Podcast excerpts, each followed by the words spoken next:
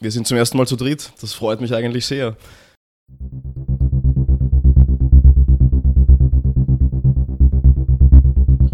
Ähm, ja, yeah, also heute haben wir eine Sonderausgabe, sozusagen, ein Special. Ähm, das sind nämlich drei Antworten zu dritt. Dieses Mal sprechen wir über einen Text, in dem wir jeweils drei Fragen oder drei Punkte dazu vorbereiten und diese dann in unserem Podcast beantworten oder besprechen. Der Text ist uns allen dreien natürlich vorab bekannt. Die Fragen der anderen oder die Punkte der anderen hören wir hier aber zum ersten Mal. Wir, das sind David. Hallo. Gorg. Hallo. Und ich, Klaus. Hallo. Äh, und unser heutiges Thema ist Kierkegaards soziale Klugheitslehre. Und zwar der Text heißt, also das, das ist von Sören Kierkegaard, die Wechselwirtschaft, Versuch einer sozialen Klugheitslehre. Man findet den Text auf zeno.org, aber Vorsicht, wie der echte Zenon von Elea ist doch dieser Text ein übler Querulant. Und zwar dahingehend als ähm, der Orge Zeno, also diese Homepage, da findet man eine andere Version des Texts. Also ich habe das jetzt verglichen, weil ich vorher oh. die eine gelesen habe und da fehlen Teile und sind anders formuliert teilweise. Also so ein bisschen komischer.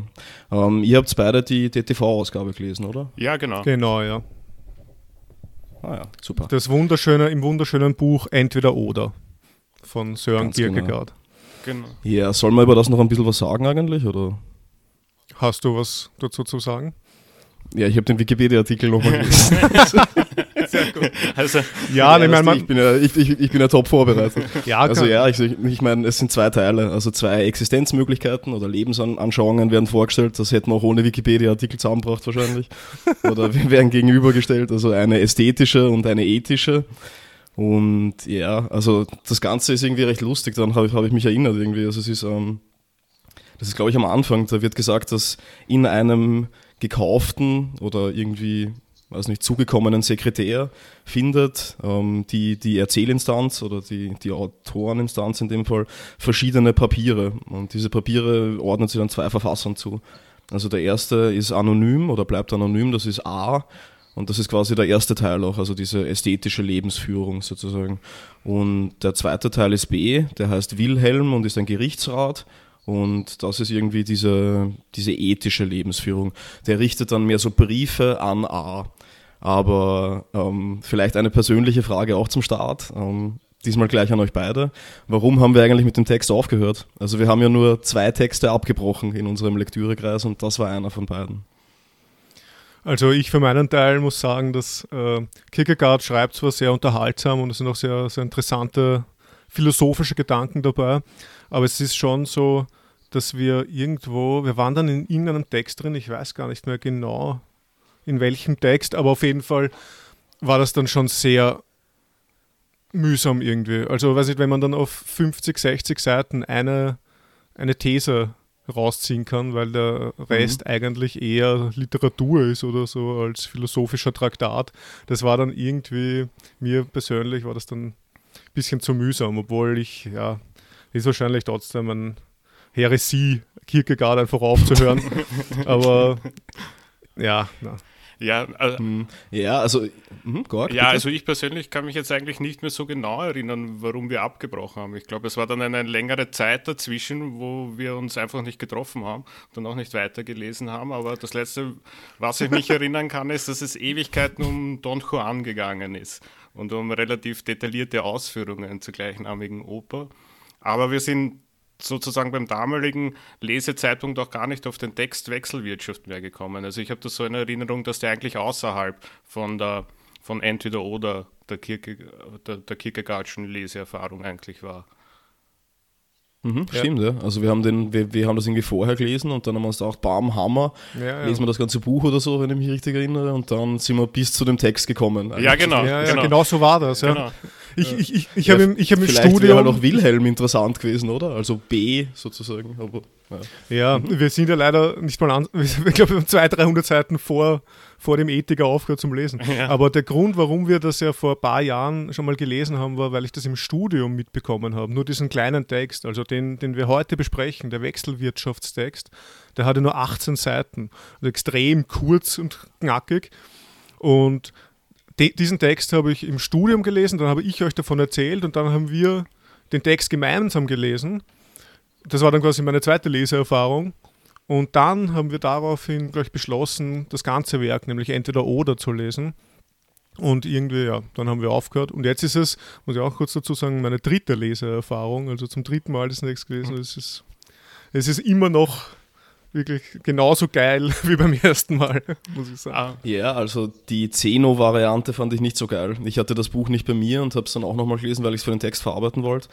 Aber da habe ich mir schon gedacht, dass mir die Erinnerung einen, einen Streich gespielt hat. Aber wie wir ja sehen werden, ist er sich erinnern können und vergessen, konstitutiv. Ja, ich möchte eigentlich auch gleich nahtlos an David anschließen. Also für mich ist es ebenfalls die dritte Leseerfahrung. Ich kann mich erinnern, dass die erste, also ich würde es jetzt ungefähr so zehn Jahre plus minus zurück datieren, die erste Leseerfahrung von dem Text ähm, Wechselwirtschaft. Das letzte Mal vor ungefähr zwei, drei Jahren und jetzt halt wieder aufs Neue. Und das Interessante ist, nach, der, nach dem ersten Mal Lesen des Textes, weil es, es geht ja um Wechselwirtschaft und, und um einen Wechsel, ähm, habe ich sozusagen lebensweltlich da einige Konsequenzen daraus abgeleitet. Nämlich sozusagen, man ist so irgendwie so der, im Strom der Zeit, geht so seine Wege, baut Handlungsstränge auf, wechselt Jobs und so weiter und so fort. Und das war so in meiner Erinnerung einer, einer der Konsequenzen von, von diesem Text damals zurückprojiziert.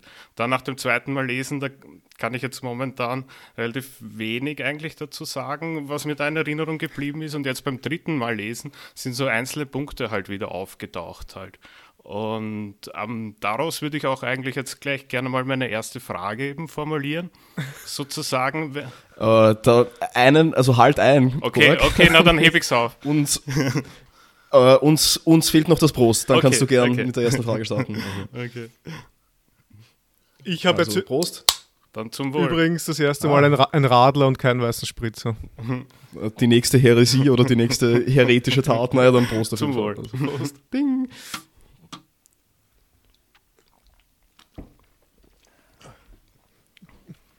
Na gut, Goag, dann starte du deine erste Frage, bitte. Ja, also eben, eben genau, aus, ausgehend von meiner vorherigen Erinnerung oder ersten Erinnerung an den Text, dass es eben um, um Wechsel geht, um unterschiedliche Lebenserfahrungen, um unterschiedliche Lebenskontexte, die eben, so habe ich das damals interpretiert, zu wechseln sind, um sich selbst nicht langweilig und auch nicht der Welt langweilig zu bleiben ist die Frage, wenn man sozusagen auch wieder selbst seine, seine, seine Lebensumstände wechselt, umzieht, einen neuen Job beginnt, ähm, ein neues Studium vielleicht in der Zwischenzeit ähm, vollzogen hat, ob sich hier ähm, im Lesen des Textes, also wir haben jetzt alle drei zusammen eigentlich den Text dreimal gelesen, ob sich hier selbst wieder ein Wechsel ergibt. Also die Frage ist, bleibt sich der Text selbst ident, nachdem wir ihn dreimal gelesen haben?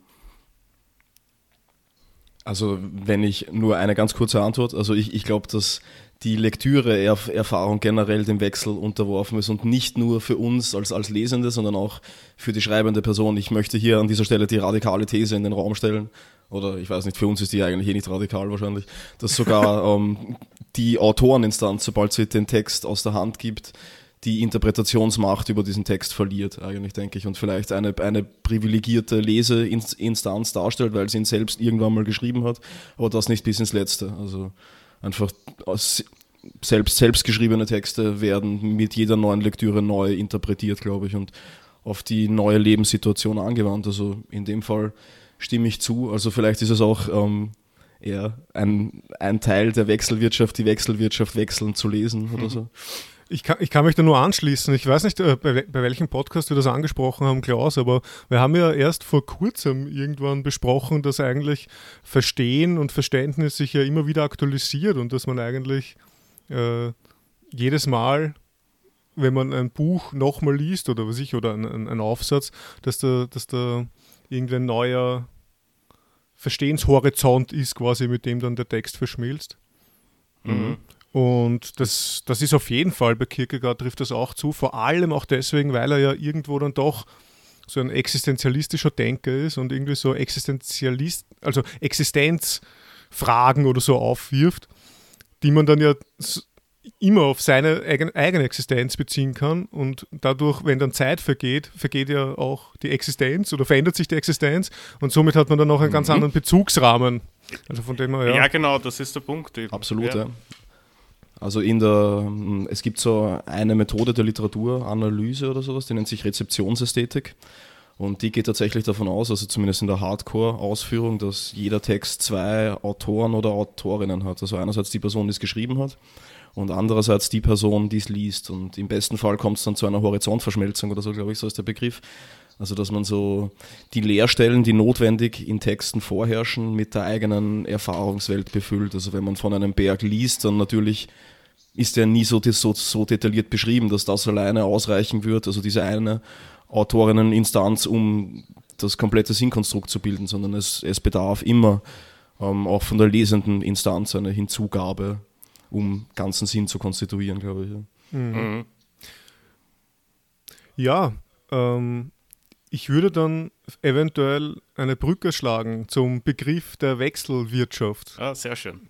Mhm. Okay, weil jetzt haben wir quasi geklärt, dass, dass wir selber in der Lektüre von Kierkegaards Text irgendwie einer Wechselwirtschaft unterworfen sind, notwendig, einer hermeneutischen Wechselwirtschaft. Naja, wie auch immer.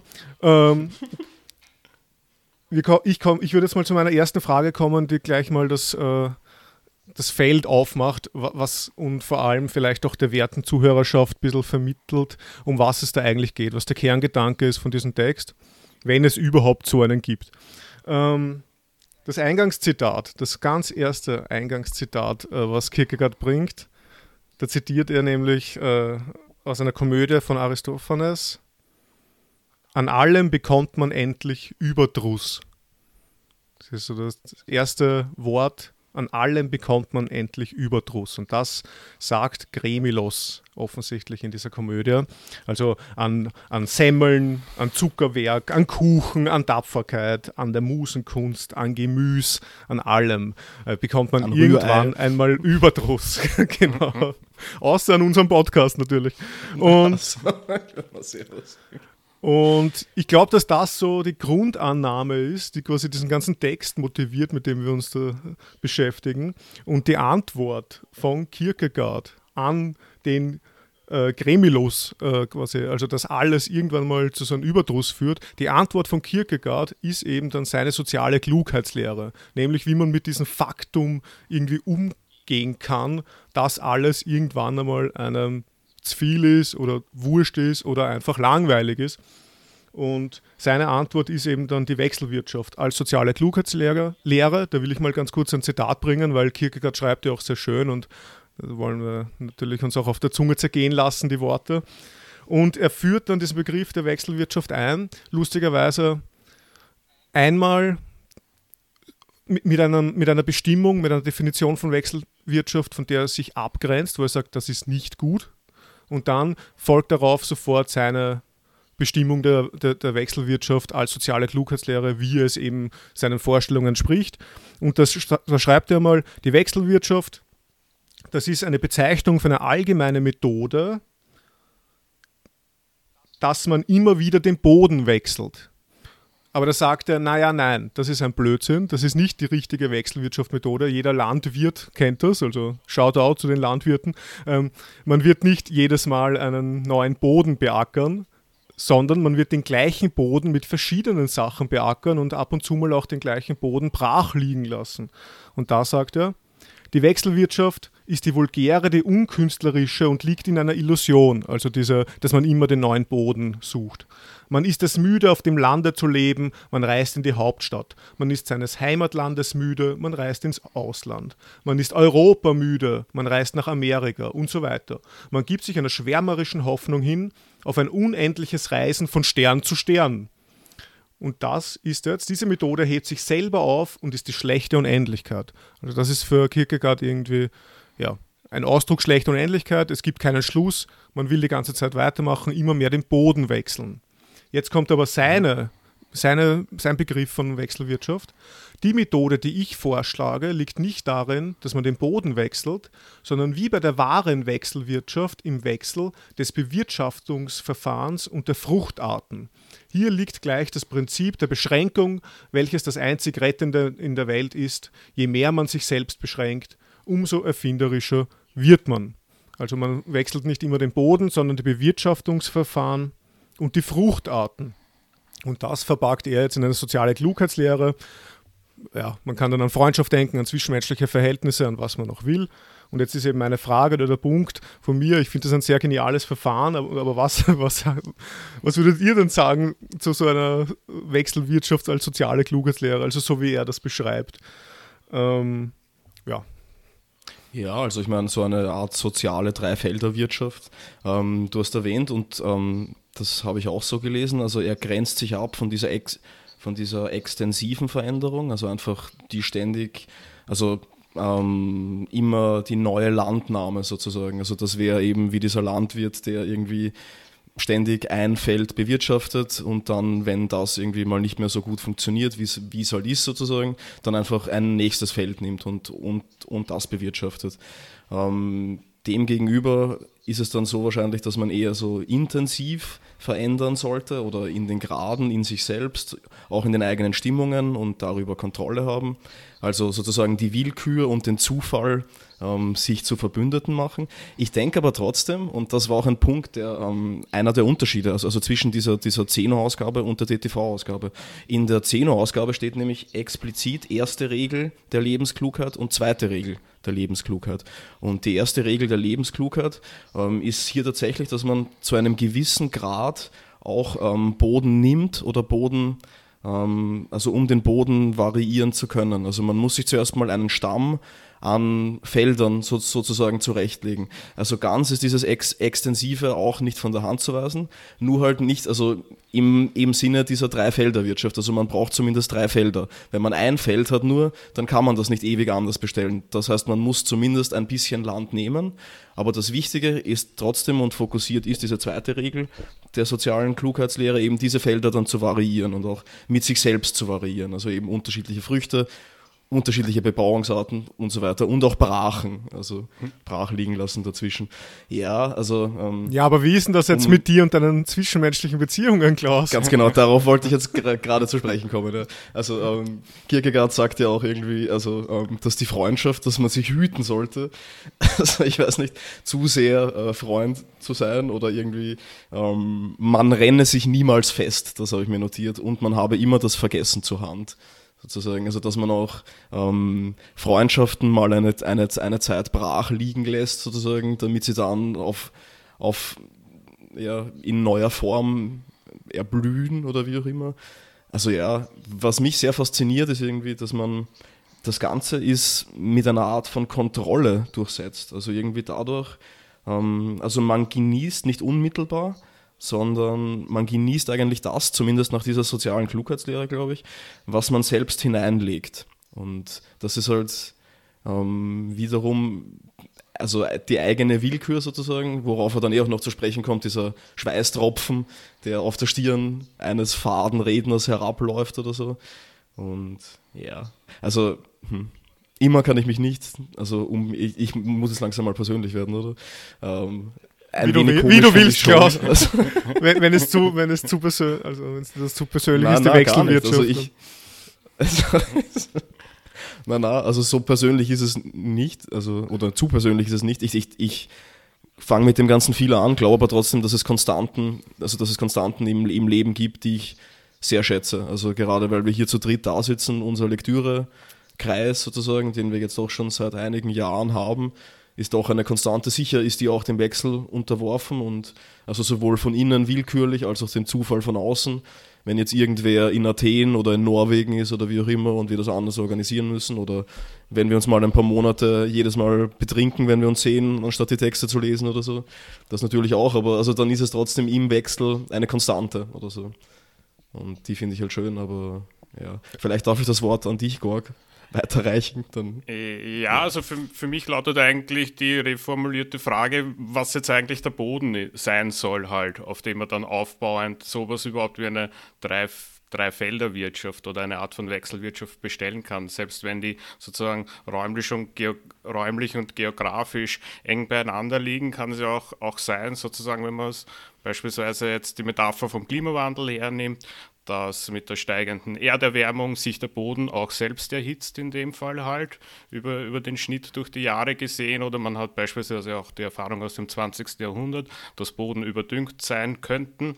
ähm, welche Rückschlüsse das sozusagen gibt, sozusagen externe Einflüsse, die Rückschlüsse geben oder, die, oder sozusagen die Erfahrung machen, dass sich der Boden selbst verändert. Ich meine, ähm, beim Kierkegaard liest, liest sich sozusagen einfach, dass der Boden das stabilisierende Element vielleicht sein könnte an der Deckstelle, aber man kann ihn sozusagen auch dynamisch sehen, weil er sich auch eben ständig verändert, mehrmals bearbeitet wird, vor allem auch, also um in der Metapher zu bleiben, durch moderne äh, landwirtschaftliche Geräte oder er wird durch, von unterschiedlichen ähm, Pilzen oder Tieren bevölkert und, und, und so weiter halt. Und da ist halt wirklich die Frage, ähm, wie baue ich einen Boden auf, um eine soziale Klugheitslehre überhaupt eigentlich ableiten zu, ableiten zu können. Das ist jetzt keine Antwort, aber also für mich wirft es eigentlich eher, eher ein bisschen mehr Fragen auf, muss ich sagen halt.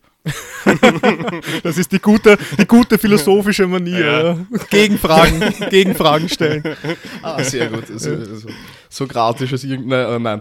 Ähm, aber das ist ein interessanter Punkt, Gorg. Also, dass sich der Boden durch die Bearbeitung verändert. Ja. Also, dass man nicht davon ausgehen kann, dass man halt diese drei Felder hätte, die ewig gleich sein oder so, was halt wieder vielleicht auch ein Argument für ein gewisses Maß an extensive Veränderung und nicht nur intensive Veränderung, also eben auch den Boden tatsächlich, ähm, also neuen Boden sich zu holen und alten einfach abzustoßen, zu einem gewissen Grad. Also natürlich stimme ich zu, dass es eine völlig seltsame Existenz ist, irgendwie sofort zu fliehen, in, also das Land zu verlassen. Ich meine, das ist eh die alte Weise, dass man sich selbst dann immer mitnimmt, oder? Also ich meine, selbst wenn ich jetzt wild herumreise, aber ja, aber ähm, interessant wäre es, also wenn sich der Boden verändert durch die, durch die Bearbeitung, würdest du das dann auch auf, ähm, auf Menschen also beziehen? Würdest du sagen, dass, also, dass, dass David und ich uns durch deine Bearbeitung der Jahre, also dadurch, dass du uns als Böden gewechselt hast, verändert haben?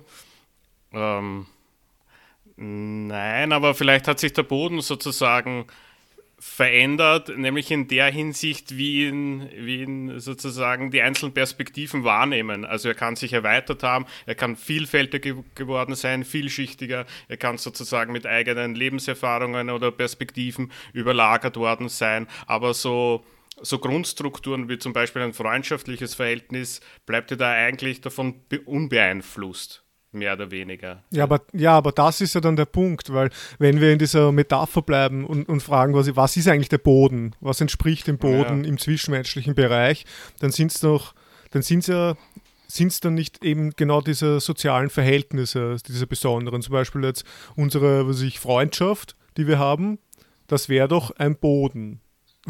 in dieser Metapher. Oder? Ja, aber was wäre dann der zweite Boden? Also Bekanntschaft und der dritte Feindschaft? Oder ich weiß nicht. Ja, es gibt verschiedene Formen so, okay. von Böden, oder? Oder Ehe also, ja. und, weiß ich nicht, Kollegenschaft oder so im Beruf oder so.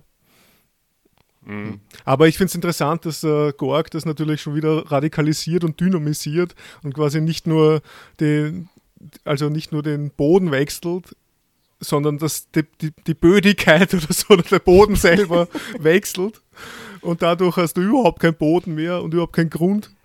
Und naja, oh ja, du hast schon aber, einen Boden, aber du, der wechselt halt und seine Zusammensetzung wird vielfältiger. Also du machst sozusagen eine, eine andere Art von Welt auf. Also der Boden ist zwar selber dynamisch, aber trotz, trotzdem stabil und du kannst jeweils die, deine, deine kleinen unterschiedlichen Perspektiven auf ihn anlegen, um daraus sozusagen Ableitungen zu machen für das beispielsweise soziale Miteinander, wo eben auch Freundschaft dazukommt. Also. Ja, ich habe mir das irgendwie so verständlich gemacht, so diese Metapher, dass, dass es, ähm, dass zum Beispiel unsere Freundschaft ist jetzt so ein ein Boden und ich verwende andere Beackerungs, Beackerungsverfahren oder andere Früchte, indem wir andere Tätigkeiten mal machen oder so. Und dann sagen wir mal, ja, Klaus, wie wäre es, wenn wir mal den Lektürekreis draußen in der Sonne mache. ja, eh, eh, eh. Niemals aus meinen toten, kalten ja, Händen. Eh, ich meine, das ist eine sehr, das ist eine sehr harmlose Art äh, der, der, Veränderung im Leben, wenn man mal nicht im Raum den Lektürekreis hält, sondern auf der Donau. Ja, eh, voll. Aber, voll. aber so in die Richtung. Ja, Eigentlich schon. Also dadurch setzt man den Boden aber nicht so sehr mit Gift an, glaube ich. Also wie bei einer Hegel-Lektüre oder also ich weiß nicht, was man noch vorhaben kann. Also. Ja, ja. Aber, aber ich weiß auch nicht, aber so in etwa habe ich mir das vorgestellt. Also quasi, es gibt Konstanten, mhm. wie Klaus das schon gesagt hat, und auch du, Gorg, hast ja auch gesagt, so diese Freundschaft ist ja doch was Bindendes, Verbindliches zwischen uns und diese Konstanten gibt es, aber es gibt so Variationen in den Tätigkeiten oder in den einzelnen vielleicht auch Positionen und Haltungen, die man über die Jahre verändert oder so und dann justiert man sich neu und aber es gibt halt so dieses, ja. diese Konstante, ja. Hm. Und kommt vielleicht auch zurück. Also das ist ja das Interessante daran irgendwie, oder? Also wenn wir das weiterdenken zu so einer Dreifelder-Wirtschaft, also das sind das, also ich meine, bei Kierkegaard weiß ich gar nicht, ob sich das so findet. Das ist wahrscheinlich wirklich neue Früchte halt öfter, ja. also mehr, mehr auf die Abwechslung als auf die Reputation ähm, ja, fokussiert. Aber ich glaube schon, dass das auch interessant ist irgendwie. Oder auch dieses Rollenverhalten, dass wir drei halt wahrscheinlich in unterschiedlichen Situationen an den Tag legen, was unsere Freundschaft dann dadurch auch konstituiert halt irgendwie. Stimmt, ja. Ja, stimmt. ja. Also ähm, ich möchte mich da auch gleich in diese Reihe stellen, also gleich einfach direkt mit dem Anfang anzufangen. Also mein Anfang ist ein bisschen weniger anfänglich als deiner, David. Also ich habe nicht mit dem, ähm, mit dem Aristophanes-Zitat sozusagen da angefangen, sondern tatsächlich mit dem ersten Satz. Ähm, auch ich möchte das kurz vorlesen. Und zwar ist es da von einem Grundsatz auszugehen, behaupten erfahrene Leute soll sehr verständig sein. Ich tue ihnen den Willen und gehe von dem Grundsatz aus, dass alle Menschen langweilig sind. Oder möchte wohl jemand so langweilig sein, mir darin zu widersprechen?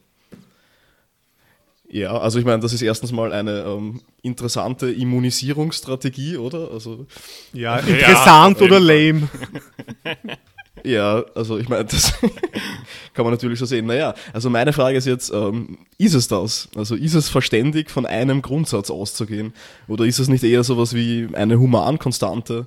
Also nicht, dass man alles auf eins reduzieren will, alles in eines setzen, um dann von diesem wieder auszugehen, oder? Also wenn man so durch die Ideengeschichte der Menschheit blickt, dann waren da ja schon tausende Sachen, oder? Also Zweifel, Sexualität, Wollen, das erkennende Subjekt, keine Ahnung. Also immer wieder ist diese Bewegung, glaube ich, alles, was ist, auf eins zu reduzieren, um es dann von diesem einen aus wieder nachzubilden irgendwie. Und ich kann mich davon auch nicht ganz freisprechen. Also ich glaube, vor, vor zehn Jahren habe ich gesagt, irgendwie, also wollte ich das Narrativ an diese Stelle setzen. So, ja, alles, alles ist Erzählung und wenn man das an, an den Kern des Seins setzt, dann, dann lässt sich alles damit erklären oder weiß nicht. Und in weiterer Folge ist nicht auch diese Behauptung jetzt, die ich gerade ähm, ja, also gesagt habe, mehr oder minder. Also, dass alles, also dass es diese Bewegung gibt, alles auf eins zu reduzieren, um von dem alles aufzubauen wieder. Also ob auch nicht das wieder eine Zuschreibung ist, eines singulären Ausgangspunkts und wohin dann das führt, sozusagen. Aber, ah, ein Beispiel habe ich noch, genau, das hätte, hätte, hätte ich fast vergessen. Man, man, spricht, oder ein Beispiel, eine Ergänzung vielleicht. Man spricht ja auch immer, also von diesem Homo irgendwas, oder? Also der Homo Ludens, der spielende Mensch, der Homo economicus, also wo ich immer an Luftikus denken muss, keine Ahnung. Also es ist ja immer, also irgendwie immer der irgendwas machende Mensch oder so, den man halt an, an die Basis setzt der eigenen Überlegungen oder so. Und ich kann jetzt nicht, nicht genug Latein, aber ich, ich habe versucht, das irgendwie zu bilden. Ähm, ich habe den Homo hominem definiens. Ähm, möchte ich da in diese Reihe stellen. Also der den Menschen definierenden Mensch oder der den Menschen beschränkenden Mensch sozusagen. Und ja, und weiter ist auch, sagt Kierkegaard auch, dass es diese abstoßende Kraft gibt. Und die ist ein Moment, das ich irgendwie auch sehr interessant finde. Also immer, wenn man versucht, etwas auf eins zu reduzieren oder wenn irgendjemand versucht hat, etwas auf eins zu reduzieren, um davon dann auszugehen, dann hat das Produkt Produktionskräfte entwickelt, aber gerade nicht, die diese Person dann meistens wollte, sondern dahingehend, dass es halt Widerstand hervorgerufen hat. Und ja, also was denkt ihr darüber? Das ist jetzt die Frage, sage ich mal. wow, okay. Ähm, ich, also meine erste Assoziation war, ähm, die Leute, die unseren letzten Podcast gehört haben, wissen das. Ähm, dieses, dass man alles. Skins? genau, genau, all Skinheads. Die wollen auch alles auf einen Ursprung zurückführen. Nein, ähm, na, aber gar nicht so weit weg, nämlich Verschwörungstheoretiker. Also wir haben da letztes Mal beim mhm. Podcast über Politik sprechen auch darüber gesprochen, dass Menschen ja und ich, also wenn, wenn ich von Menschen rede, meine ich mich auch. Also ich meine es nicht die, die, mhm. haha, diese Menschen, ähm, die wollen halt gerne einfache Erklärungen. Und die einfachste ist wahrscheinlich, wenn du einen, einen Ursprung hast für alles. Und ähm, von dem her, ich denke schon, dass es in unserer Tradition oder so, jetzt ideengeschichtlich, in der Theorie, aber wahrscheinlich auch im alltagssprachlichen Handeln oder so, wie die Menschen halt ticken, dass es da wirklich sehr prominent ist, einfach wirklich alles auf einen fucking Grund zurückzuführen. Und mhm. wie legitim das ist, also ich bin da eh, ich bin da sowieso kein Freund von monokausalen Erklärungen oder so, oder dass man quasi das, dass, dass man es zu, dass man das Komplizierte zu einfach darstellt. Aber es ist also so wie er schreibt, der Kierkegaard sagt, schreibt er auch in diesem ersten Satz, von einem Grundsatz auszugehen, behaupten erfahrene Leute, soll sehr verständig sein. Das ist ja schon ja, mit so einer. Das ist eine, eine ironische Brechung. Ja, klar. Und ich glaube auch, dass er da auch sofort der Erste wäre, der sagen wird, nein. Und ich meine, sein Werk heißt nicht umsonst, umsonst entweder oder. Also quasi, man muss sich mhm. auch entscheiden für die ethische Lebensform oder mhm. für die ästhetische Lebensform. Und da gibt es keine Vermittlung, keinen keine Einheit, kein Ursprung, auf was quasi beide Formen zurückgehen können. Ja, oder eben chargieren zwischen dem Ganzen ja. wiederum. Also, also wenn man so als Wechselwirtschaft sehen wollen würde, dann halt einmal den Homo economicus, einmal den Homo ludens, keine Ahnung, irgendwas halt annehmen mhm. und davon aus die Welt erklären für einen, für einen gewissen Zeitpunkt ja. aus. Aber Gorg, was würdest du sagen, ist ähm, Hast du einen einzigen Grundsatz? Ja. Oder ja. welcher war dir am sympathischsten? Nein, ich finde, ich find, das ist. So, so, so durch die Jahre. Ich finde, das ist eigentlich eine wirklich, wirklich schwierige Frage, weil so monokausalistische Erklärungstendenzen ähm, tragen zum einen in sich, dass sie vielleicht auch selbst ähm, langweilig sind oder erscheinen, eben auch weil sie leicht sind und eingängig. Das ist ja auch das Problem mit den Verschwörungstheorien momentan. Aber zum Gleich, und das, das ist so, sozusagen die andere Seite, also diejenigen Denker, die vermögen, sozusagen komplexe Sachverhalte auf einfache sozusagen ähm, Kausalisationskristall, also so Kausalisationspunkte oder Kristallpunkte ähm, herunterzubrechen und damit schaffen, sozusagen relativ viele Theorien abzudecken oder sozusagen so eine Art von Grund, Grundtheorie oder Grund ähm, sozusagen erster Bewegung anzustoßen, mehr oder weniger. Darin verbirgt sich auch eine gewisse Kunst. Das wäre eigentlich bei der Ästhetik sozusagen zugleich als auch mehr oder mhm. weniger, mhm. also nicht direkt bei der Ethik, aber auf jeden Fall bei, bei einem Erklärungsmodell. Und, und diejenigen, die das können, sind, haben sozusagen Fähigkeiten, die schon sehr stark von den anderen abweichenden sind, die vielleicht auch langweilig sind. Das sind so die zwei Seiten von, Absolut. von dieser also, Sache, die ich sehe. Ich habe mir jetzt gerade äh, notiert, als du das gesagt hast, um, systemische Schönheit. Also ich möchte zustimmen, dass das dann wahrscheinlich auch eine, eine ästhetische Kategorie ist, dass das zu bewerten oder anzunehmen oder die Gründe, warum man jetzt auf welche Erklärungsmuster zurückgreift. Ja, es ist irgendwie interessant beim Kierkegaard, dass, der, dass er ja, obwohl, er, obwohl wir jetzt quasi im Ästhetikteil sind oder so, geht es ja dann doch irgendwo Grundsätze auch auf einer anderen Ebene, jetzt nicht, weiß ich nicht, als irgendein Axiom oder ein erkenntnistheoretischer letzter endgültiger Satz oder so, sondern es geht bei ihm ja auch darum, in der Wechselwirtschaft eben diese Wechselwirtschaft als Grundsatz zu nehmen im Sinne von einer Lebens- Maxime mhm. oder sowas. Und da sagt er auch, man muss das mit Überlegung tun. Quasi einfach so, wie du sagst, so dieses Herumreisen und einfach irgendwas machen, so diese extensive Zerstreuung. Das macht ja keinen Sinn, das ist ein unendlicher Regress. Aber wenn man das mit Überlegung tut, wenn man das mit einem Grundsatz tut, ich glaube, er verwendet das sogar drinnen, das Wort, mhm. und dann, dann, dann kann man auch die Langeweile vermeiden, ohne dass man sich komplett zerstreut in so einer schlechten Unendlichkeit. Also es, ist, es gibt dann schon Absolut, auf so einer Existenzebene auch die Grundsätze, die wahrscheinlich nicht das Schlechteste sind im Leben. Ja, ja, ja auf jeden sicher. Fall. Also, also, also ähm, das hat total was, also ähm, zumindest so eine Art Handlungsanleitung für eine menschliche Existenz trägt es dann wohl doch im Kern, oder?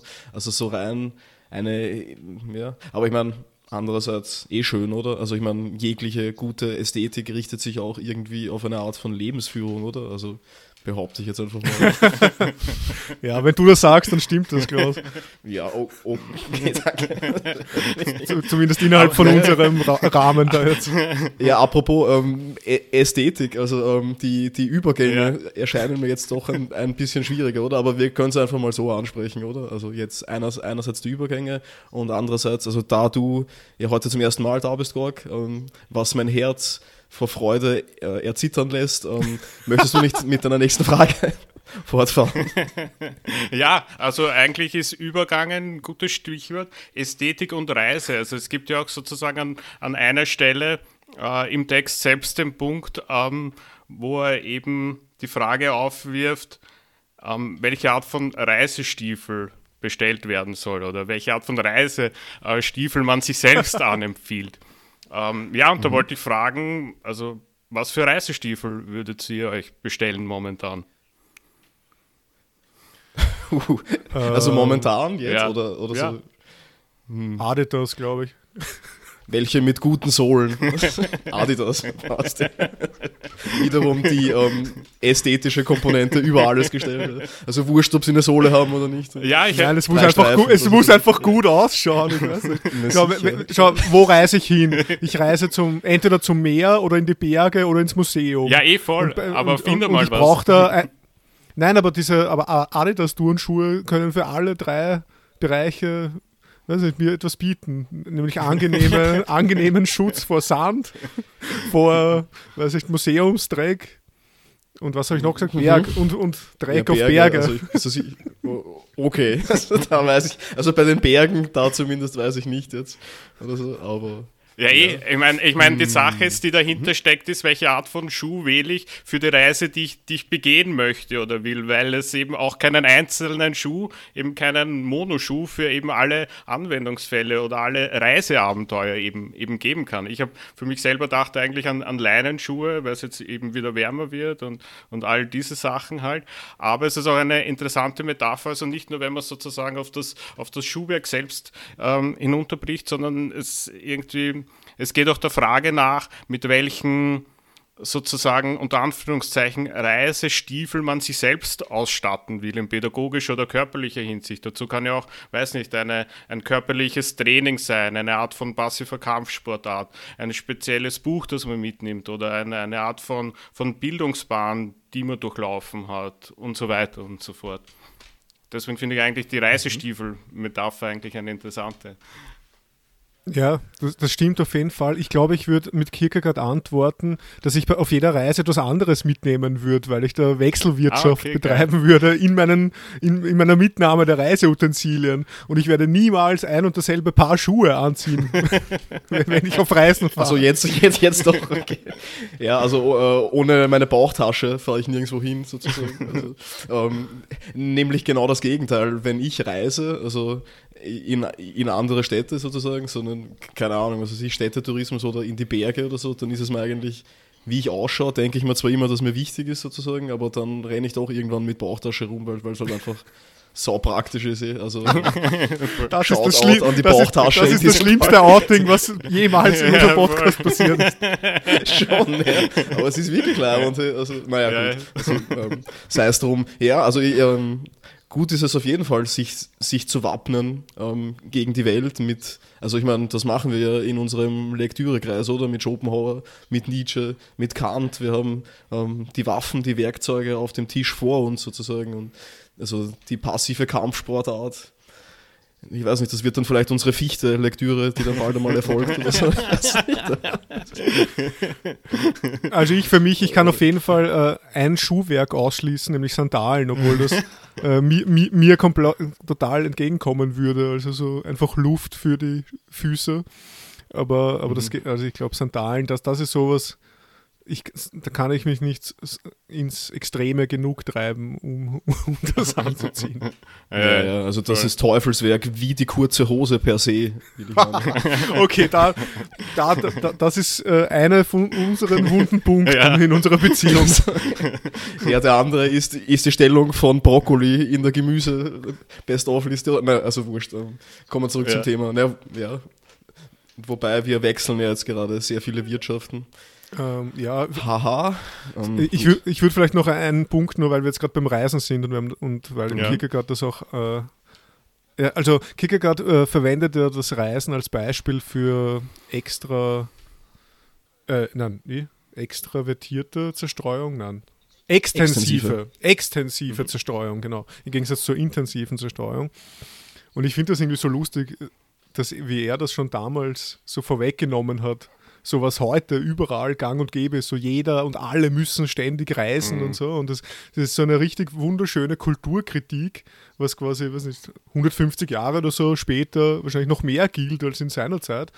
Das ist ja, weiß ich, ich meine, ich verwende jetzt kein Tinder, aber, aber man hört, dass da ja jedes zweite Bild ein, einfach eine Person abbildet, die gerade irgendwo am Strand ist oder auf einem Berg oder gerade, weiß nicht, so Outdoor-mäßig irgendwo herumsteht. Und, alle, und Reisen ist toll, das gehört zu einer super Personality. Und erst wenn du wirklich reist, dann hast du Erlebnisse und Erlebnisse ist ja auch so wichtig gerade in unserer Erlebniskultur und so weiter. Und das wird alles so unter dieser extensiven Zerstreuung gelten bei ihm, was eigentlich per se nicht sehr sozial klug ist. Mhm. also ich, ich meine, äh, viel schlimmer noch, die Leute laufen ja nicht mehr von sich selbst weg, wie noch irgendwie so eine verständliche Art der extensiven Zerstreuung, oder? Also wenn ich es in Europa nicht mehr aushalte, dass ich nach Amerika, also was halt bei ihm noch oder, oder in eins der beiden Amerikas, wie auch immer, also was, was bei ihm noch eine, ähm, eine Art der extensiven Zerstreuung ist, ist es ja noch schlimmer. Also die Leute laufen von sich weg zu sich hin, sozusagen. Also sie fahren irgendwo hin an einen Strand, und stellen sich dort an, um das Foto in der Einsamkeit zu machen, sozusagen. Also, der war ernsthaft, also, und dann, also ja, keine Ahnung, Instagram oder so, diese komische Welt dort. Also, ja. Ja. Ähm, um, wenn ich kurz einhaken darf, es gab jetzt, glaube ich, auch, um, ähm, was soweit ich mitbekomme, so eine Gegenbewegung, weil man ja jetzt momentan nicht so freizügig herumreisen kann und nicht so freizügig Strände besuchen kann und so weiter. Nämlich die, die Idee eigentlich einer, einer Zimmerreise oder einer Reise in den eigenen vier Räumen, also in, der, in den eigenen vier Wänden mehr oder weniger,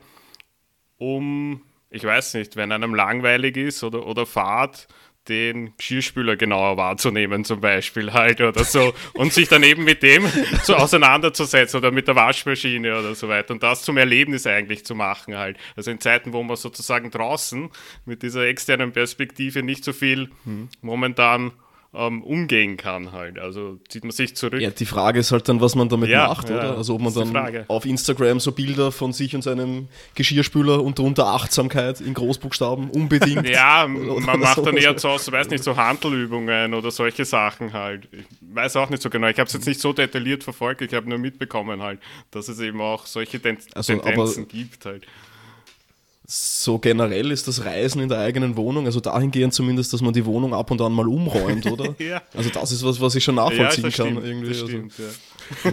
das Reisen in der eigenen Wohnung. Der Gedanke ist echt irgendwie schön und er passt auch gut eigentlich zum, zum Modell der intensiven Zerstreuung bei Kierkegaard. So sich hinzusetzen, ja, auf die Waschmaschine zu schauen und dann so die, die, die Wasserperlen, wie sie so runter äh, sich ja, unterhandeln ja, so und, sich, na, und sich genau das zu betrachten und zu kontemplieren. Stimmt, ja. Wirklich so rein zu, reinzukippen in das. Voll. Und nicht raus in die, nicht raus in die Welt, sondern rein ja. in die Heimeligkeit. Das kann ja auch was Meditatives haben für manche oder in jeweiligen Situationen. Also, ja. Ja, ja und was Meditatives mhm. äh, hat auch meine zweite Frage.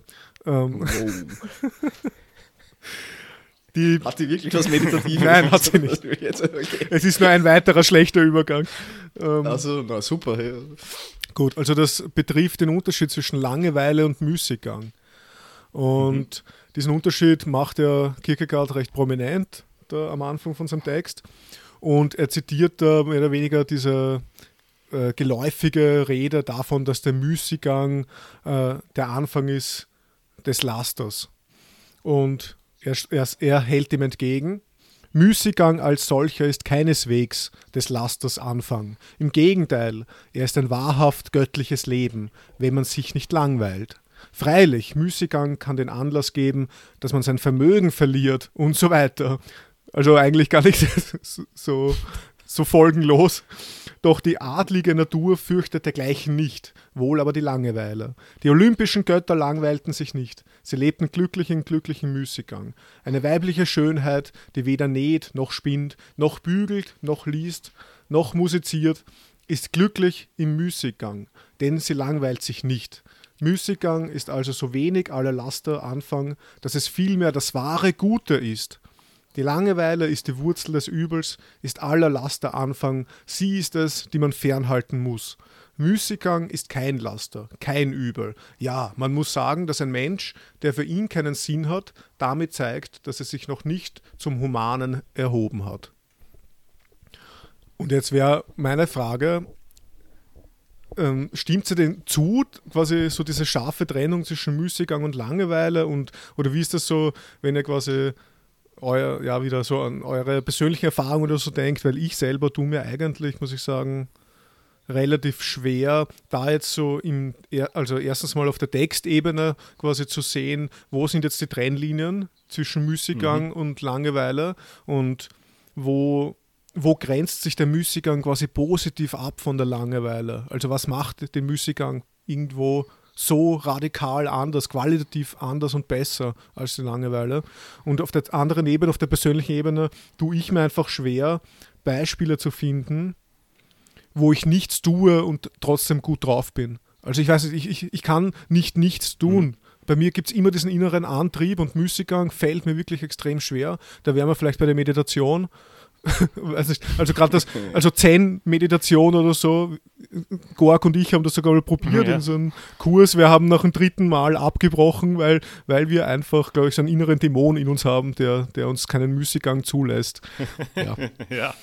Das oder, oder. Ja, also vielleicht ist die, die, die Trennlinie auch weniger zwischen, zwischen Müßiggang und Langeweile, als zwischen Müßiggang und Arbeit, als, der, als Antwort auf die Langeweile zu sehen. Aber die Beispiele, die du gebracht hast, also nicht musizieren, nicht, also was weiß ich, irgendwelchen Hobbys nachgehen, war das wahrscheinlich, oder Spinnen oder Nähen oder, also keine Ahnung. Ja, ähm, Hobbys, ich weiß nicht, also Kierkegaard bezieht sich da auf die weibliche Schönheit, die weder näht, noch spinnt, noch bügelt. Also ich glaube, das ist, so, okay. das ist dem Frauenbild geschuldet und es ist kein Hobby. Aber ja. ja. gut, also ein paar misogyne Züge sind ja eh drinnen. Ja. Also das wäre dann wahrscheinlich eher, eher, eher, Arbeit oder so, von dem man es abgrenzen will, den Müßiggang. Ja. Und ja. aber ja, also, also persönlich bin ich absolut bei dir. Also selbst wenn ich mir, wenn ich das so sanktionierten Müßiggang mir selbst ähm, gestatte oder sowas, dann verwende ich den instrumental, um mich darauf freuen zu können und mich am Arbeiten zu halten. Wenn es dann soweit ist, dann genieße ich sie eher weniger oder halt dann eher wieder den Gedanken dran, wieder was zu machen oder so. Aber hm. Hm. ja, es ist, ich stimme dem zu, dass es im Text irgendwie schwer rauszunehmen ist, was jetzt da genau darunter zu fassen ist oder so. Ich meine, ich könnte mir schon vorstellen, dass der Müßiggang jetzt einfach auch Aktivität, also hier im Text sind, aber das ist natürlich, da lege ich meinen, meinen interpretativen Finger an. Also dass der Müßiggang jetzt einfach auch die Aktivitäten wären, die nicht Arbeit wären, in dem Sinne also künstlerisches schaffen, sozusagen. Also, ich meine, was halt, ja, hm, der Definition von Wolfgang Hohl komplett entgegenstünde, der so Arbeiten eigentlich auch als künstlerische Schaffen fasst, aber ich meine, das, das sind halt die, ja. ähm, die unterschiedlichen Zugänge.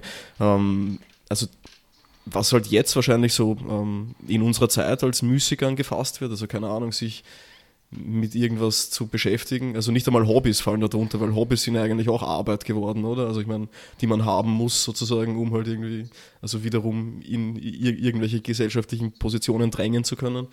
Aber der Müßiggang dann tatsächlich so, als einfach nur das Schaffen, die künstlerische Betätigung vielleicht, als das zu fassen oder so. Aber für mich fällt es mir schwer, auch das, hm, also ich, ich setze das schon als Mittel gegen Langeweile ein aber für mich hat das auch einen Arbeitscharakter. Also diese Trennung zwischen Müßiggang und Arbeit könnte ich nicht so einfach ziehen für mich.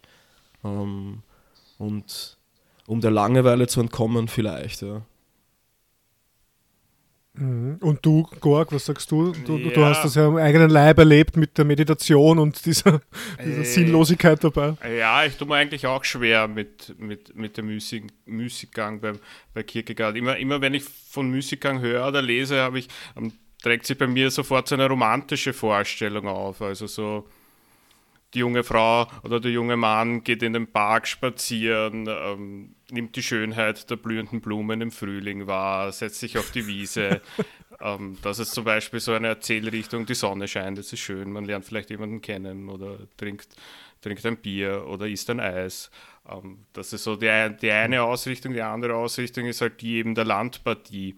Also man flüchtet aus der Stadt, ähm, es ist am Land angenehmer, es ist kühler, die Nachbarn sind nett, ähm, die Luft ist viel besser, es ist leiser, die Luft ist, die, der, der Nachthimmel ist nicht verschmutzt. Diese Art von äh, eher mehr romantischen Zugang, kann man eigentlich so sagen. An sowas. Ja, na, beide Bilder, die du gezeichnet hast, sind eindeutig illusionär. Ja, ja, Vorstellungen. Eh, eh, ja, das eh, wollte ich auch gerade sagen. aber, aber das drängt sich bei mir eigentlich auf, wenn ich, wenn ich Müßiggang lese. Es ist halt, es ja, halt ja, ja, total. Also Leute mit so, mit so großen Schlapphüten, oder? Die mit Stöcken so durch einen Park gehen. Ja, ja, so genau. Englischen. Ja, voll.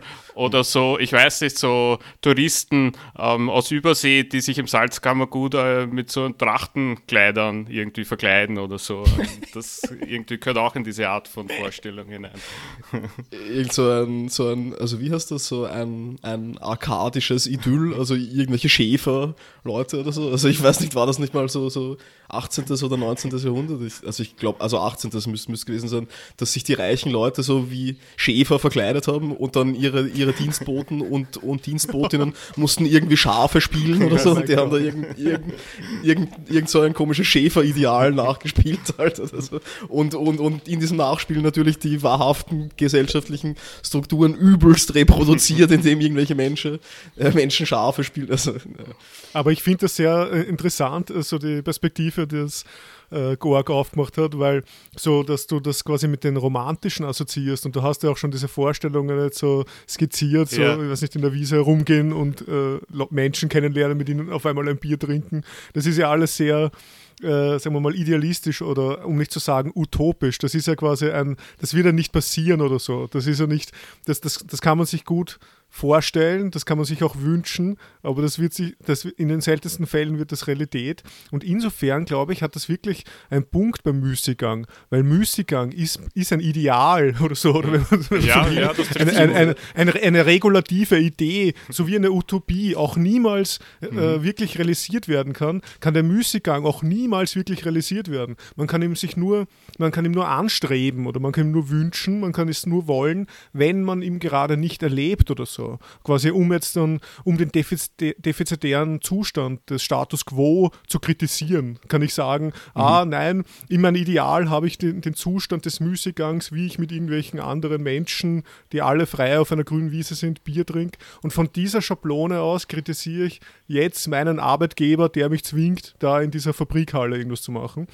Ähm, mhm. Und insofern könnte es ja sein, dass Müßiggang vielleicht wirklich so ein, ein ideales Ding ist, was man nicht realisieren kann. Also quasi, sobald man es versucht, in die Realität, also äh, rein zu vergewaltigen oder so, ist, hat man keinen Müßiggang mehr.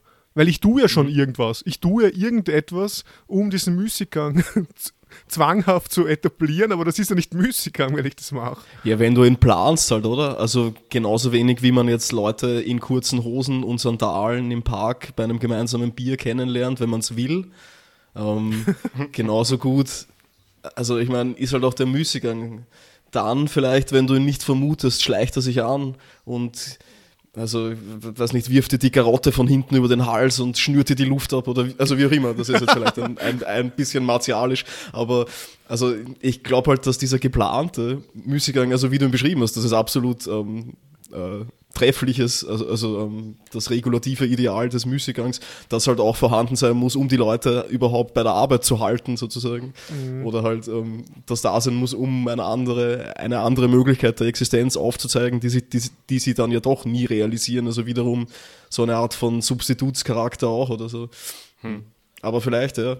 Also, also passiert der Müßiggang ja dann trotzdem, oder? Also in den Momenten, wo man ihn nicht erwartet. Also was ich mir da vielleicht denke, irgendwie, also dass halt auch die, die Räusche oder die Abende am lustigsten sind, wenn man sie eigentlich nicht, also wenn man keine Zeit dafür hat, oder? Also wenn man am nächsten Tag irgendwas machen ja. muss oder so, oder wenn es eigentlich nicht, nicht gehen sollte. Also eh, das wissen wir drei ja eh, das haben wir oftmals am eigenen Leib erfahren, will ich mal meinen, irgendwie. Das ist dann komplett eskaliert einfach. Also so, ja, noch ein Bier, noch ein Bier, dann plötzlich, okay, in irgendeinen Club oder so, also für mich völlig absurd oder so, und dann findest du dich dort auf der Tanzfläche wieder und fragst dich, okay, also wie, wie kam es jetzt eigentlich dazu genau? Und, ja. ja. stimmt, das passiert nicht, wenn man es will, weil man will es eigentlich nicht. Ähm, ja, genau. okay, gut, Klaus. Ich glaube, machst du mal weiter, mhm. weil irgendwie. Absolut. Ähm, ja, also, ui, wir sind eh schon gut in der Zeit sozusagen. Mhm. Ja, meine zweite Frage richtet sich an das, an das Recht der Ästhetik sozusagen. Und ähm, es startet auch mit der ersten Seite auf der Wechselwirtschaft wieder. Also meine dritte Frage wäre ein bisschen weiter hinten, aber ich glaube, zu der werden wir heute nicht mehr kommen. Macht aber nichts. Die zweite Frage ist hoffentlich sehr interessant, wenn nicht gar ebenso meditativ.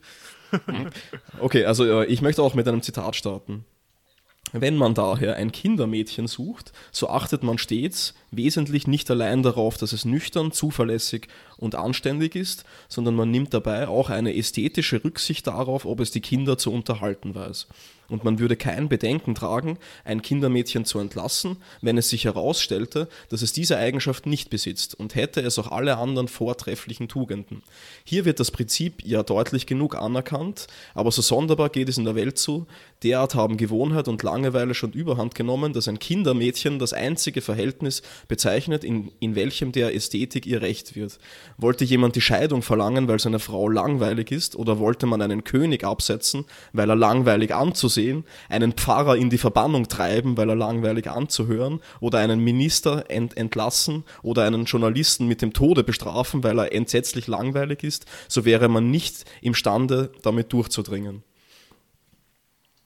Schön, oder? Mhm. Ähm, naja, also mir geht es jetzt ähm, genau darum, ob eigentlich ähm, ja, das Kindermädchen das einzige Verhältnis bezeichnet, in welcher der Ästhetik ihr recht wird. Also ich meine, stimmt das? Ich glaube, ähm, dass der Ästhetik in unserer Zeit gerade eigentlich viel mehr recht wird. Also heutzutage würde man wahrscheinlich daran gehen können, den Präsidenten, den Kanzler, den König abzusetzen, wenn er einfach langweilig ist, weil alle komplett dem Streben nach ja, vielleicht nach extensiver Unterhaltung wiederum, also nach, nach neuen Eindrücken, nach neuen Impressionen, nach neuen Ideen ähm, verfallen sind, sozusagen. Und ja, also ist es wirklich so oder ähm, ist es ist dieser Gedanke, das ist jetzt auch ein Zitat, nicht ebenso langweilig wie der Turm hoch war und ein erschreckender Beweis dafür, wie sehr die Langeweile schon überhand genommen hatte. Also eines möchte ich da noch irgendwie ähm, sagen, weil auch so eine, eine Einteilung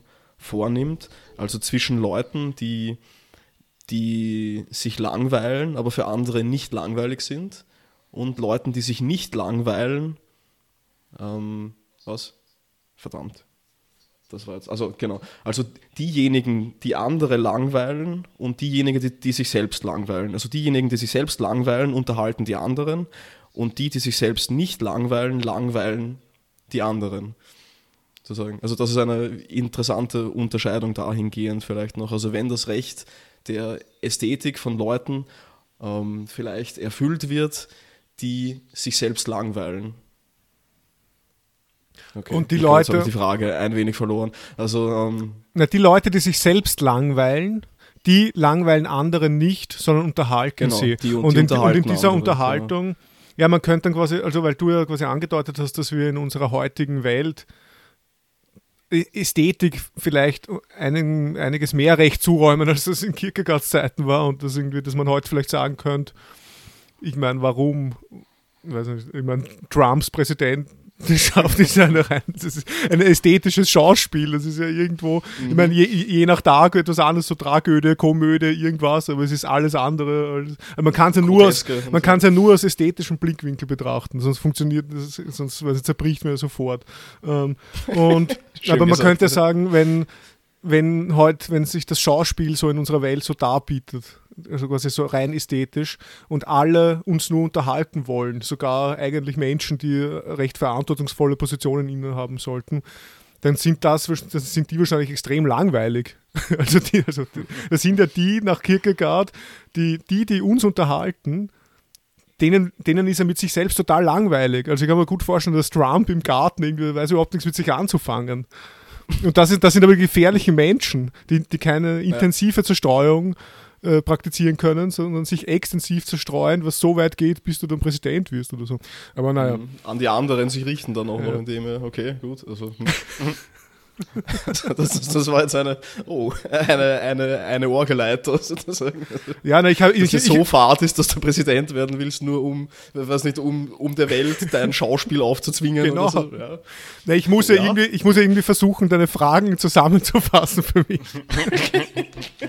ja, okay, also, also da habe ich mich jetzt wirklich. Also, äh, ja, aber Goak, was denkst du? Ja, ich habe jetzt auch ein bisschen den Faden verloren irgendwie. Auf jeden Fall dürfte es irgendwie so ein reziprokes Verhältnis geben zwischen dem, der sich selbst nicht langweilig ist, aber die anderen dadurch langweilt und umgekehrt halt. Und das hat natürlich weitreichende mhm. eigentlich Implikationen halt, auch für die Popkultur beispielsweise. Also was müssen das für langweilige Leute sein, die eigentlich sozusagen Ma Massen begeistern mit ihren einfachen Texten und Liedern und so weiter halt, die sozusagen ähm, Massen begeistern bei irgendwelchen Großkonzerten, aber selbst als Person wahrscheinlich, ich weiß es nicht. Also, was? Hm. Ja, gerade deswegen das machen können, oder? Ja. Also weil sie so langweilig sind irgendwie, das ist so das, das Formularische der, ja, ja. Keine Ahnung, der industriell verfertigten Kulturprodukte irgendwie ja. über, über, überhaupt machen können. Aber andererseits, also ich meine, da ist ja auch die Frage nach dem Blickwinkel, oder? Also wenn man denkt irgendwie, dass dann ja. Also, dass die für uns so langweilig sind, weil halt die Kunstprodukte einfach so fad sind oder weil sie alle gleich ausschauen irgendwie. Also diese, diese Retorten-Pop-Bands oder so, dass die halt in Wahrheit dann extrem interessant sind. Hm, das weiß ich nicht, aber wenn, wenn man eher so denkt an so Elektronikkonzerte und, und man nimmt eigentlich eher mehr so die Lasershow wahr und die elektronische Musik und die Umgebung und im Idealfall ist warm und der Wind zieht durch und, und dann äh, ist eigentlich sozusagen da derjenige, der die, der die Kunst erzeugt, eigentlich aus der Langeweile-Perspektive eigentlich eh nicht mehr so wichtig halt, wenn er, außer er halt wirklich so spezielle Fähigkeiten, als beispielsweise DJ moderner mhm. oder so. Eigentlich macht es ja keinen Unterschied, ob er als Person langweilig ist, wenn sozusagen das Event oder das rundherum sozusagen nicht mhm. langweilig mhm. ist. Ja, na, na, der Punkt ist ja, ja auch voll. bei Kierkegaard irgendwo, das, das hat der Klaus ja auch am Anfang angesprochen, dass äh, die, dass quasi, dass alle Menschen sind langweilig. Das ist ja der Grundsatz, von dem der Kierkegaard mhm. ausgeht. Und er sagt dann auch später, dass das aber eine, eine, im höchsten Grade eine abstoßende Kraft hat. Also dieses, dass, dass es eben, dass Menschen langweilig sind. Und das ist das eigentliche Bewegungsprinzip. Das heißt, die DJs oder so bei einem Elektronikkonzert, die andere Menschen extrem unterhalten mhm. oder so, sind dann wahrscheinlich, wenn sie mit sich selbst irgendwie konfrontiert sind, gelangweilt und langweilen sich einfach mit, mit, mit sich. Aber die ruhen sich dann darauf nicht aus oder so, sondern kompensieren das, also im Sinne von so einem negativen Abstoßungs- oder Bewegungsprinzip und machen dann urorge Kunst draus. Ich meine, da gibt es ja auch so ein, äh, ein schönes Wort von Nietzsche, äh, die Langeweile ist die Mutter aller Künste.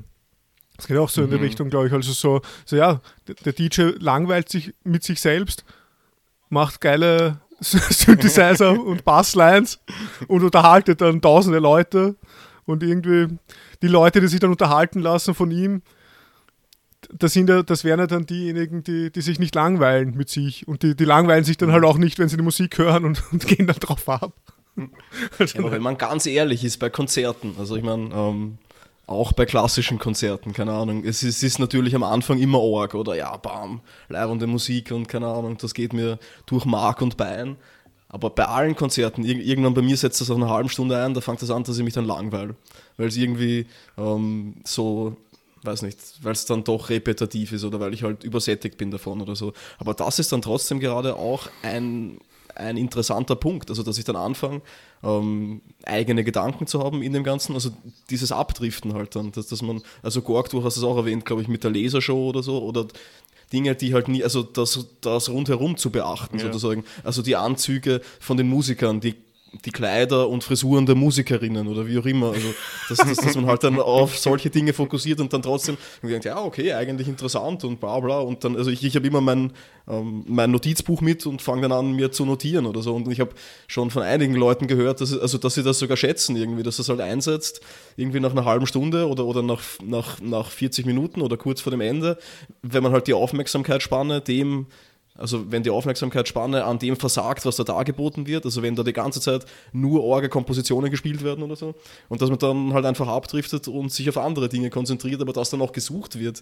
sozusagen, und nicht nur aus diesem Josefstadt-Prinzip heraus, also Theater in der Josefstadt, ähm, dass man halt so dann sagen kann, dass man dort war, sozusagen, sondern halt tatsächlich, dass man hingeht, obwohl man weiß, dass es heißt, dass, dass man die Aufmerksamkeit nicht halten können wird, aber dass man halt dann einfach andere Art von Genüssen daraus ziehen kann. Jetzt an sich selbst sozusagen oder eben die Schweißperle auf der Stirn des Musikers. Also ein Training intensiv, äh, ja, äh, intensiver Zerstreuung sozusagen, dadurch, dass man extensiver Gleichförmigkeit ausgesetzt ist oder sowas. Ja, sehr schön. Ich glaube aber irgendwie, ich finde es ganz lustig. Also, ich, ich glaube, geht es davon ganz unterschiedlichen Vorstellungen aus, was äh, ein Konzert betrifft oder was ein Konzert ist. Aber, aber es, es gilt ja für beides. Also, ich habe das Gefühl, dass du so vom Konzerthaus oder so sprichst und, und der Gorg redet eher vom, vom letzten äh, Belgrad-Urlaub, wo wir äh, bei einem Trance-Festival waren in einer, in einer alten Ritterburg. Ja. Aber nein. Ähm, ja, sehr schön. Aber das, was ich jetzt gerade gesagt habe, können wir auch wieder vergessen und zur, zur letzten Fragerunde kommen. Gorg, hast du noch was? Oder? Nein, ich habe jetzt. Ja, vielleicht sollte man die aber schnell machen. Ja. Also wir ja. sind schon über Nein, ich habe eh keine mehr. Also vielleicht nur. ja, passt. Sehr gut. So, das sind schöne Gäste. genau. Sie hören auf, wenn genug ist. Schön demütig. Genau. Äh, ohne dass ich die, die, die Hand heben muss. Nein, um zu signalisieren, wer spricht. Ja, halt ähm, ja, ja, sicher. Also, ich würde jetzt einfach mal die dritte Frage starten und ich würde das auch, ich mache das jetzt trotzdem ähm, mit dem Zitat, weil das einfach wunderschön ist. Und mhm. ja, wenn die Special-Ausgabe vielleicht 15 Minuten länger ist als die normalen, ist das vielleicht auch nicht so schlimm. Also, es geht um die Kunst des Vergessens. Da gibt es ein wunderschönes Zitat. Vergessen, das wollen alle Menschen. Und wenn ihnen etwas Unangenehmes begegnet, so sagen sie stets, ach, wer doch vergessen könnte. Aber das Vergessen ist eine Kunst, die im Voraus eingeübt sein muss. Das Vergessen können hängt immer davon ab, wie man sich erinnert. Wie man sich aber erinnert, hängt wiederum davon ab, wie man die Wirklichkeit erlebt. Also das gleich mal so zwischendurch. Das ist der wichtige Punkt, finde ich, der sehr interessant ist. Also ver vergessen können hängt davon ab, wie man sich daran erinnert. Und wie man sich daran erinnert, hängt davon ab, wie man es erlebt. Wer mit der Geschwindigkeit der Hoffnung sich festrennt, wird sich so erinnern, dass er nicht zu vergessen vermag. Nil admirari, also von nichts überrascht sein, ist darum die eigentliche Lebensweisheit. Jedes Lebensmoment darf nur so viel Bedeutung für einen haben, dass man es in jedem beliebigen Augenblick vergessen kann. Jedes einzelne Lebensmoment muss aber andererseits so viel Bedeutung für einen haben, dass man sich jeden Augenblick seiner erinnern kann. Und Kierkegaard, weiß ich, versucht dann eben ganz grob so äh, eben wieder so eine, so eine Maxime, so eine Lebensmaxime zu formulieren, quasi die, die sich irgendwie so damit auseinandersetzt, wie man vernünftig vergessen kann, wie man das basiert irgendwie auf einem vernünftigen Erinnern, das basiert wiederum auf einem vernünftigen Erleben und so weiter und, und zugespitzt endet das wahrscheinlich in einem der schönsten Sätze, den ich in den letzten zehn Jahren gelesen habe. Wenn man sich der Gestalt in der Kunst des Vergessens und der Kunst des Erinnerns perfektioniert hat, so ist man imstande, mit dem ganzen Dasein Federball zu spielen. Und das ist, ah, und dieses Bild, das also. Auch rausnotiert. Ja, und, also dieses Bild und das, und egal wie, wie lange der Podcast geht, das muss, dieser Satz muss einfach noch, muss einfach fallen. Also quasi mit der, dieses Bild, dass man mit den ganzen Dasein Federball spielt, das ist einfach, das ist total beeindruckend für mich. Und laut Kierkegaard kann man das eben, wenn man sich in der Kunst des Vergessens und in der Kunst des Erinnerns eingeübt hat. Und wie so oft leider in diesem Text, äh, erklärt er nicht näher, was er genau darunter meint, aber ich finde so diesen Grundzug so genial. Also ähm, eben dieser, dieser ja, Kausalität nicht, aber so diese, diese Begründungslinie von, ich muss darauf schauen, wie ich Sachen erlebe, dass ich nicht zu viel Hoffnung mhm. reinstecke, dass ich nicht zu viel Reue habe oder keine Ahnung was, sondern einfach, wie ich etwas erlebe, das äh, bestimmt quasi dann, wie ich das, was ich da erlebe, auch erinnere und das bestimmt auch, wie ich das wieder vergesse und wenn das alles irgendwie in einem, in einem richtigen Verhältnis ist oder so, ich weiß nicht, da, da, da bleibt er eben leider uns ein paar Aussagen noch schuldig oder so, aber er sagt nicht genau, wie das definiert ist. Aber wenn das in einem richtigen Verhältnis ist, dann ist es quasi eine gelungene ästhetische Existenz oder so. Und das finde ich einfach sehr, ja, wunderschön. Ja. Absolut, also er führt auch noch irgendwie das, das Erinnern und Vergessen seltsam zusammen. Sozusagen. Also das ist auch etwas, das man jetzt nicht so oft liest, glaube ich irgendwie. Also dass es, also an einer Stelle ist es sogar fast, glaube ich, gleichgesetzt irgendwie. Also so irgendwie ähm, poetisches sich erinnern ähm, ist, ist eigentlich nur ein Ausdruck des Vergessens. Also das ist irgendwie so ein, ein, ein Erinnern, das sich der eigenen Kontrolle nur zu Teilen entzieht irgendwie. Und weiters auch, also das Zitat, das du gebracht hast, irgendwie, jedes Lebensmoment darf nur so viel Bedeutung für einen haben, dass man das in jedem beliebigen Augenblick vergessen, aber gleichzeitig auch muss es so viel Bedeutung haben, dass man, sich jeden Augenblick daran erinnern kann. Also das, das finde ich auch eigentlich wunderschön. Und ähm, es ruht für mich auch ein extremer Trost, also um persönlich zu werden. Ich bin ein extrem vergesslicher Mensch, glaube ich. Also das ist das regt mich teilweise wirklich auf, weil ich viel Zeit darauf verwende, mir Dinge anzueignen und ich vergesse einfach so viel und so schnell. Ähm, und da ist ein schöner Trost bei Kierkegaard drinnen, nämlich ähm, das Vergessen der rechte Ausdruck für die eigentliche Assimilation ist. Also, dass das, dass das Erlebte und, und für mich dann auch das Angeeignete zum Resonanzboden meines Handelns wird. Also, dass, ich, dass es so tief in mich einsinkt, oder dass manche er Erlebnisse, manche Wörter, manche Taten, manche Gedanken so tief in mich einsinken, dass ich sie mit Worten nicht mehr zu bergen vermag, dass sie aber mein künftiges Handeln dahingehend lenken, als ich es aus ihnen heraus gebäre. Und das finde ich einfach schön. Ja.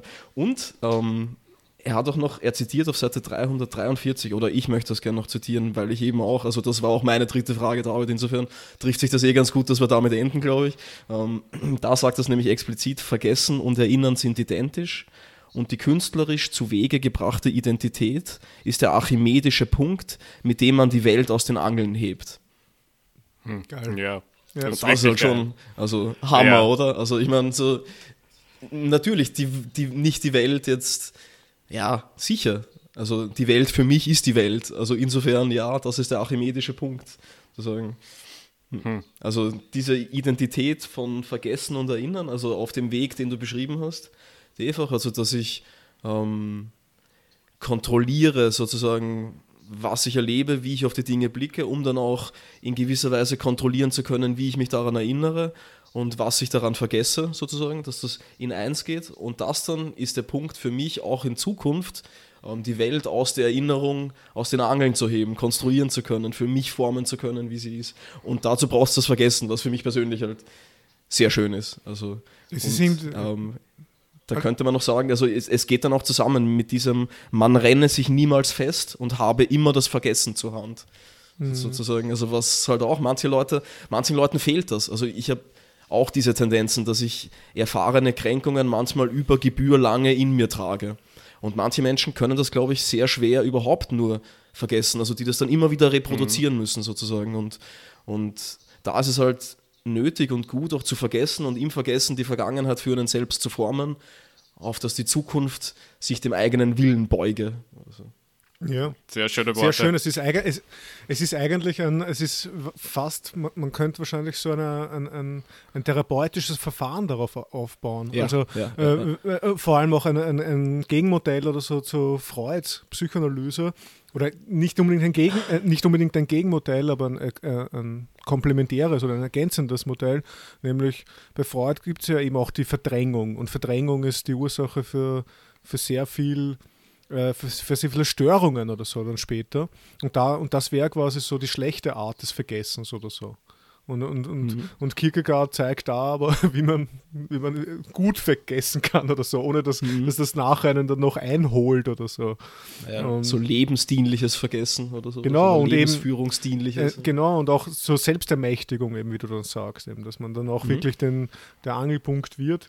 Und das poetische sich erinnern, was du jetzt auch noch angesprochen hast, das finde ich auch eine sehr interessante Überlegung. Da, da schreibt er eben, ähm, poetisches sich erinnern ist eigentlich nur ein Ausdruck für Vergessen wenn ich mich poetisch erinnere, so ist es mit dem Erlebten schon, äh, so ist mit dem Erlebten schon eine Veränderung vorgegangen, durch die es alles Schmerzliche verloren hat.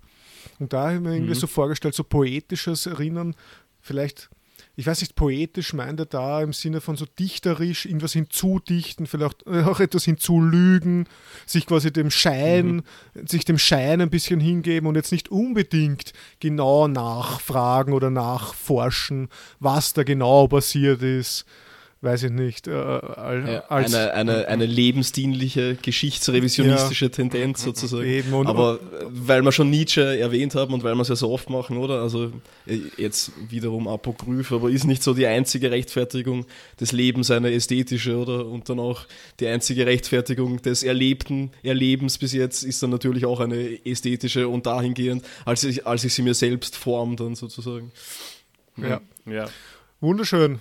Gork, hast du noch was zu sagen zu dem Album? Oder willst du alles, will, oder willst, oder willst du alles Nein, vergessen? Das ist wirklich ein schöner Satz. Es gibt auch für mich noch so eine Verbindung zur Freiheit, nämlich die Frage, ob ich mir eigentlich auch aussuchen kann, was ich erinnere und was ich vergesse, halt im ideellen Sinne. Also kann ich mhm. wirklich sagen, in dem Moment, okay, das ist, ein, äh, ist etwas, woran ich mich ewig erinnern werde oder auch mich auch wirklich erinnern werde? Oder, ist, oder kann, ich, kann ich sozusagen sagen, das ist jetzt ein Moment, den ich vergessen möchte und auch wirklich vergesse, ohne dass er mich dann später irgendwann anheimfällt oder so? Und das ist die Frage, also mhm.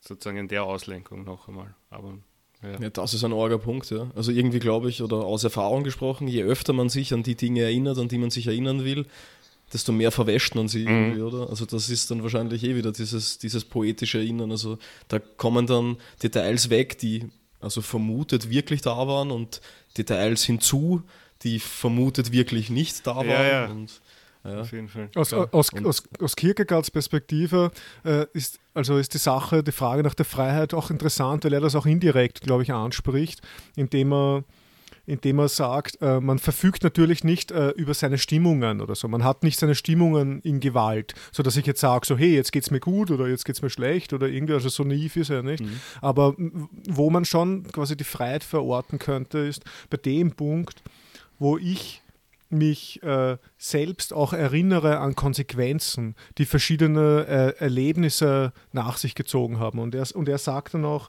wenn ich, wenn ich quasi zu stark von einem Lebensmoment, von einem Genuss hingerissen bin, wenn ich mir denke, ah, da, und quasi zu Lust getrieben bin oder zu Sinnlichkeitsgetrieben und mhm. mich den hingebe, dann sollte ich einmal, also wenn das passiert, im Erleben, sollte ich kurz innehalten und, dran, und mich versuchen zu erinnern, wie das beim letzten Mal war, wo das geendet ist, weiß nicht, um 6 Uhr früh am Klo oder so in einer Bar. Und dann, und dann werde ich jetzt, und dann kann ich schon sagen Nein oder so, dann Veto anlegen und kann mir vielleicht überlegen, mhm. ich, ich werde jetzt den anderen Weg gehen und ich gehe jetzt nicht mehr mit in die nächste Bar, sondern ich gehe jetzt nach Hause und schlafe mich mal aus oder so.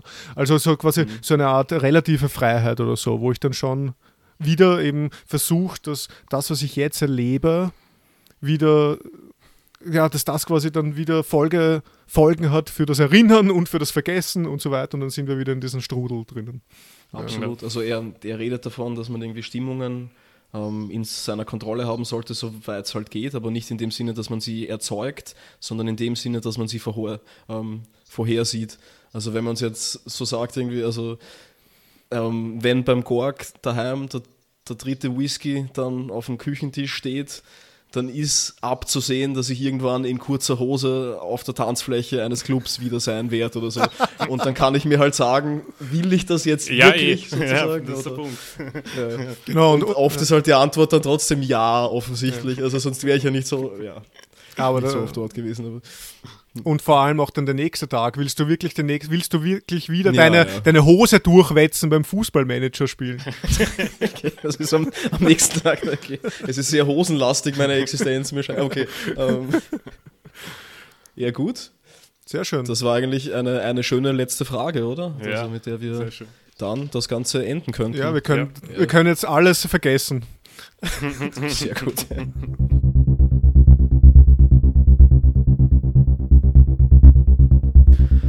Okay, ja, dann ähm, an dieser Stelle äh, danke Gorg. Dankeschön an alle. Danke Dave. Ja, danke Klaus, du hast wieder eine sehr schöne Einleitung moderiert. Und danke Gorg, dass du hierher gefunden hast. Beziehungsweise, nein, du bist ja zu Hause, ja. aber quasi das, ja, über Fernschaltung hierher gefunden hast. Alles klar. Und danke alle anderen. Und ja, bis zum nächsten Mal dann. Wiederschauen. Wiedersehen. Wiederschauen. Wiedersehen.